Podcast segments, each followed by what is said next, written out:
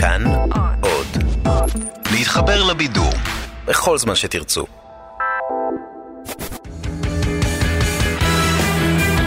פעם בשבוע, עם תום אהרון, המונולוג המרכזי. הנושא המרכזי שלנו הערב הוא היועץ המשפטי לממשלה והבן אדם עם השם הכי אשכנזי בעולם, אביחי מנדלבליט. כאילו באמת, אביחי, מה, אנחנו בפולין. עכשיו, אביחי מנדלבליט הוא באמת דמות מאוד מסקרנת, כי בעצם הוא זה שצריך להגיע להכרעה בתיקי נתניהו. ההחלטות שלו יקבעו במידה רבה איך תיראה מדינת ישראל בשנים הקרובות. ועד עכשיו היה קצת קשה להבין מי הבן אדם ומה התפקיד שלו, כשרוב הביקורת עליו הייתה בעיקר כזאת. אהלן. אז השקר, השקר החזיק מעמד בקושי חצי יממה. מה מנדלבליט עשה? הוא הרי סיפר אה, סיפורי סבתא, ושלא נגיד שהוא שקרן, כן? אז נגיד שהוא כזבן. אנחנו עוד מכבדים את המשרה הזאת שנקראת אה, יועץ משפטי לממשלה, למרות שהוא יועץ משפחתי. כן, אה, קודם כל, אדוני, המערב ניצח, אתה יכול לצאת מהמקלט. דבר שני, תראו, זה נורא קל לצעוק קונספירציות לא מבוססות או לא מנומקות נגד היועץ המשפטי, כשאתה בבירור רוצה שהוא יגיש נגד ביבי כתב אישום. אלדד יניב הוא באמת, הוא כל כך רדוף, שיש לו סרטון שבו הוא טוען שמנדלבליט הוא פול מקארטני. ושטופק סיפר לו. ובגלל שכל הדיון סביב מנדלבליט כל כך מלא ברעשי רקע, צריך לעשות סדר ולהבין את הבן אדם והתפקיד. והאמת היא שאני מרגיש די רע בשביל מנדלבליט, כי הוא באמת נמצא בניגוד עניינים כל כך חריף, שאני יכול רק לדמיין מה עובר עליו. זוכרים את ניגוד העניינים שהרגשתם כשהייתם ביסודי, וידעתם שאסור לגנוב, ונכנסתם עם חבר למכולת, וראיתם איך כשהמוכר לא מסתכל, הוא לוקח חבילת מנטוס מהדלפק, ונותן לבזק הקלות רגולטוריות בשווי של יותר ממיליארד שקלים, בתמורה לסיקור אוהד באתר וואלה? מי מאיתנו לא היה בסיטואציה הזו? וזה מה שמנדלבליט עובר כל יום. כי תפקיד היועץ המשפטי לממשלה הוא תפקיד שמכיל בתוכו סתירה מובנית. כי מצד אחד היועמ"ש הוא זה שמייעץ לראש הממשלה ולשרי הממשלה אם המהלכים שהם רוצים לעשות חוקיים או לא. הוא זה, נגיד, שלא מרשה למירי רגב להוציא מהחוק את האקורדיון, או לשר המדע אופיר אקוניס להכריז שהשביל שיש לו בשיער הוא שביל מסומן שאסורה בו תנועת תיירים. ומצד שני, הוא זה שצריך להחליט כנגד איזה פוליטיקאי לפתוח בחקירה ולהגיש כתב אישום. יש הרבה משפטנים שטוענים שצריך לפצל את תפקיד היועץ המשפטי לממשלה. הנה לדוגמה הסבר של שר המשפטים לשעבר דניאל פרידמן, בן אדם ששפת הגוף שלו תמיד משדרת שהוא נעלב ממשהו. יש צורך להפריד את תפקיד היועץ המשפטי באופן שיהיה תובע, שיעסוק בענייני תביעה, ויהיה יועץ משפטי שיעסוק בייעוץ. המצב שבו היועץ המשפטי אה, נמצא בקשר יומיומי עם ראש הממשלה, או כמעט יומיומי, עם ראש הממשלה ועם שרי הממשלה, ובבוקר הוא מייעץ ובצהריים הוא צריך להחליט אם לפתוח או לא לפתוח בחקירה. זה מצב לא בריא ולא נכון, ויש צורך בהפרדה. זה מה ש... זו הייתה עמדתי מאז ומתמיד. לצערי, לא הצלחתי לממש אותה. בסדר, סליחה. שר המשפטים אבי נעלבי, וואו. אבל כן, יש מחלוקת קשה בנוגע למשרת היועמ"ש. האם צריך לפצל אותה או לא? יש דעות לכאן ולכאן, לי בטח אין את ההבנה המשפטית להכריע, מה גם שאני מקווה לקיים עוד יחסי מין בעתיד, אז לא ניכנס לדיון הזה. אבל מה שאין לגביו מחלוקת זה שהיועץ נמצא בניגוד עניינים מובנה. ומנדלבליט, ספציפית, נמצא בניגוד עניינים חריף במיוחד. כי התפקיד הקודם שלו היה מזכיר הממשלה של ביבי. הוא היה המוציא לפועל של כל המדיניות של ביבי. הוא עבד איתו מאוד מאוד צמוד. כל כך צמוד, שלפעמים ביבי היה מתבלבל ושם דולרים בגרביים שלו. וכשמנדלבליט מיד התמנה ליועץ משפטי שמטפל בביבי, היו הרבה שתהו, גם בתקשורת, איך הקרבה הזאת יכולה להשפיע על התפקיד שלו, כמו לדוגמה בתוכנית התחקירים הזאת. ערב טוב, אנחנו אנשים. אוקיי. דרך מוזרה להתחיל שיחה, זאת אומרת, אף אחד לא חשד עד עכשיו, אבל עכשיו כשאמרת את זה, ערב טוב, אנחנו אנשים, זה בדיוק מה שחייזרים היו אומרים כדי להשתלב בין בני אדם. ערב טוב, בני אנוש כמונו שאינם מכוכב זורטקס 5. אנחנו אנשים. והרי החדשות...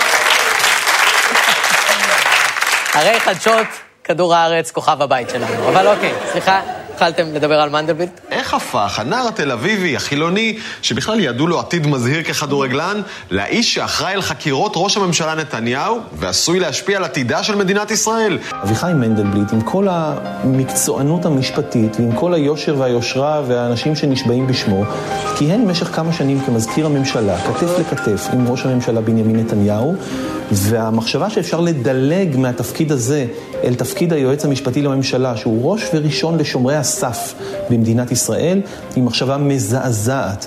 ככה חשב גם אה, נשיא בית המשפט העליון בדימוס, אשר גרוניס, שעמד בראש ועדת האיתור. המינוי שלו היה פרובלמטי, לכל הפחות היה צריך איזו תקופת צינון, נגיד, של אה, שלוש-ארבע שנים לפני שממנים אותו לתפקיד הזה. אה, מה זה היה עוזר? ביבי עדיין יהיה ראש ממשלה עוד שלוש-ארבע שנים. אני אפילו לא יודע מתי הוא אמר את זה, אבל בכל נקודת זמן שבה אני אגיד את זה, זה יהיה נכון. כאילו שאנחנו עדיין משתמשים בשנים מאז שביבי ראש ממשלה. כמה זמן ביבי בשלטון? כמה זמן שיש. כמות הזמן, אז ככה. זה הדיבור. עכשיו, הקרבה של ביבי ומנדלבליט היא קריטית, כי היועץ המשפטי הוא אחד הגורמים הכי חשובים בשמירה על שלטון החוק, והוא צריך לעשות את זה באופן שיהיה הכי נקי משיקולים של נאמנות לבוס. מנדלבליט כבר היה בפוזיציה דומה כשהוא היה הפרקליט הצבאי הראשי בין 2004 ל-2011. אגב, בחלק מהשנים האלה גם אני הייתי בצבא, ולמנדלבליט יצא לייצג אותי בתקרית ירי כלפי מחבל ששכב מנוטרל על הרצפה.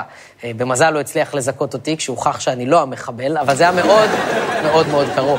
וכשמנדלבליט היה במצב שבו הוא צריך לבחור בין שמירה על החוק לבין שמירה על המפקד שלו, הרמטכ"ל גבי אשכנזי, הוא ספג לא מעט ביקורת על שיקול הדעת שהוא הפעיל. מנדלבליט עצמו נחקר בפרשת אה, מסמך הרפז בחשד למרמה, הפרת אמונים ושיבוש מהלכי משפט. הוא נחקר ארבע פעמים, למשל בעניין העובדה הזו שהוא לא העביר את המסמך בזמן, הוא לא סיפר ליועץ המשפטי לממשלה שהרמטכ"ל לשעבר אשכנזי מחזיק במסמך עצמו, אלא התמהמה והודיע על כך ביום למחרת. בסופו של דבר התיק הזה נסגר, ככל הנראה אה, בעילת חוסר ראיות. וואי, או בעילת זה שפרשת הרפז זה התיק הכי משעמם שהמשטרה התעסקה בו אי פעם. אתם יודעים איך פרשת הרפז נגמרה? בועז הרפז אמר, תכניסו אותי לכלא, אני לא מסוגל לשמוע יותר על פרשת הרפז. אבל כן, מנדלבליט ספג ביקורת קשה בפרשת הרפז, סליחה על השעמום, כן? אבל כשהוא גילה שגבי אשכנזי מחזיק מסמך מזויף שנועד להחתים אלוף אחר, וידע שהיועץ המשפטי לממשלה מחפש את המסמך הזה, הוא הסתיר מהיועץ את המסמך כי הבטיח לאשכנזי שישמור את המידע לעצמו עד שיגבש עמדה בנושא. כי אשכנזי היה חשוד מרכזי בפרשה. בכלל, כל חבורת אשכנזי שמנדלבליט לחלוטין היה חלק ממנה, ניסתה למסמס את הפרשה הזאת. היועץ המשפטי לממשלה, ויינשטיין, אפילו העביר ביקורת על מנדלבליט, שניסה להתערב במכוון בחקירת פרשת הרפז, בשלבים מסוימים כדי להציל את אשכנז... רגע, רגע, לא, קום, קום, שנייה, שנייה, שנייה. אל תירדם, שנייה, זה עוד שנייה נגמר. אני רק אגיד, אני רק אגיד שמנדלבליט בעצמו מעיד על זה שבהתנהלות שלו בפרשה הוא פעל במסגרת חובתו כלפי הרמטכ"ל. הוא אפילו טוען שיש ביניהם חיסיון עורך דין לקוח. זהו, נגמר השעמום, ועכשיו כדי לפצות, הנה ציפור חוגגת את החיים שלה על מאוורר.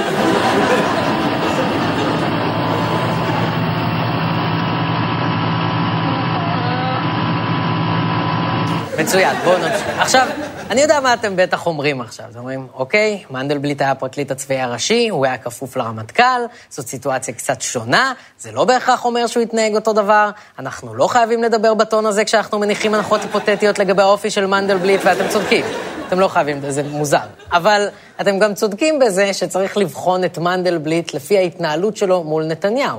נגיד לבדוק אם הוא אישר לנתניהו דבר חריג לחלוטין שקשור לחקירות שלו. היום הודיע היועץ המשפטי לממשלה שבתנאים מסוימים, אם יקבל אישור מוועדת אשר המטפלת בניגודי עניינים, יוכל ראש הממשלה לקבל מימון לייעוץ משפטי משני מקורבים, אותו ביקש. פרשננו לענייני משפט ברוך קרא מוסר כי לפני כשלושה חודשים פנה נתניהו ליועצת המשפטית של משרד ראש הממשלה בבקשה לבחון את האפשרות לקבל כספים משני מקורבים ששם, ששמם נקשר גם בפרשיות נתניהו השונות. אלוהים אדירים, כמה אפשר לאהוב לא לשלם? באמת. אני חייב להגיד, אני אישית בא משושלת ארוכה מאוד של קמצנים. אבא שלי עשה ביטוח חיים ברמי לוי, אוקיי? אם חס וחלילה קורה לו משהו, אנחנו מקבלים חצי מיליון עופות. ועדיין, השיאים שביבי שובר בתחום הקמצנות הם באמת חסרי תקדים. הבן אדם נחקר על זה שלכאורה הוא קיבל מתנות מבעלי הון, וכדי להילחם בהאשמה הזאת, הוא מבקש מהיועץ המשפטי אישור מיוחד לקבל מתנות מבעלי הון אחרים. זה לא מאוד עוזר לטיעון שלך, ביבי. זה כמו שרומן זדורוב לא יהיה מרוצה מהמשפט, אז הוא יבקש אישור לרצוח את העורך דין שלו. זה לא עוזר. ומנדלבליט לא פסל את הבקשה המאוד חריגה הזאת של ביבי לתת לבעלי הון, שיכול להיות להם אינטרס לעזור לראש הממשלה, לממן לו את הייעוץ המשפטי. וזו ממש דוגמה קלאסית ליחסים לא תקינים בין הון לשלטון. שני דברים שמתחרזים לכדי דבר נורא שמאיים על עצם המרקם של החיים שלנו, כמו בירה ונשירה. ואני לא יכול שלא לתהות אם יועץ משפטי אחר, שפחות מקורב לביבי, ולא היה בעבר מזכיר הממשלה שלו, גם היה מאשר לביבי את הבקשה המוזרה הזאת. ואם מנדלבליט לא יכול להיות זה שאומר לביבי לא, אולי הוא לא צריך לעסוק בתיקי נתניהו. מה אתה אומר, מנדלבליט? אני שומע לעיתים קולות.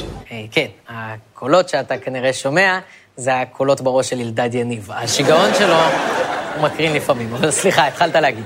אני שומע לעיתים קולות. שונים שקוראים לי לא לעסוק בתיקים הקשורים לראש הממשלה. תשובתי לאותן קריאות היא שזו כלל אינה בחירה הנתונה בידי. זוהי חובתי, ואם לא אמלא אותה, אזל אמעל בתפקידי ולא אבצע אותו נאמנה כמצוות המחוקק. מזכיר נשכחות, הטיפול שלי בפרשות האמורות אינו אלא קיום הוראות חוק היסוד. כל עוד אין עילה בדין לפסילה שלי מעיסוק בפרשות, ואין עילה בדין כזו, הרי שורות החוק אוסרות עליי, כך ממש להימנע מטיפול בהם. יכול להיות נחמד להימנע מזה אולי, או יותר שקט, אבל אסור לי. אם אני בתפקיד הזה, אני חייב לעשות את זה. זה לא בחירה, זו חובה. כן, עם כוח גדול באחריות גדולה. ראיתי ספיידרמן, אבל אלא אם כן עקץ אותך יועץ משפטי רדיואקטיבי, אני לא מבין על מה אתה מדבר. כי כשהתמנית להיות יועמ"ש, ידעת שביבי מקורב אליך.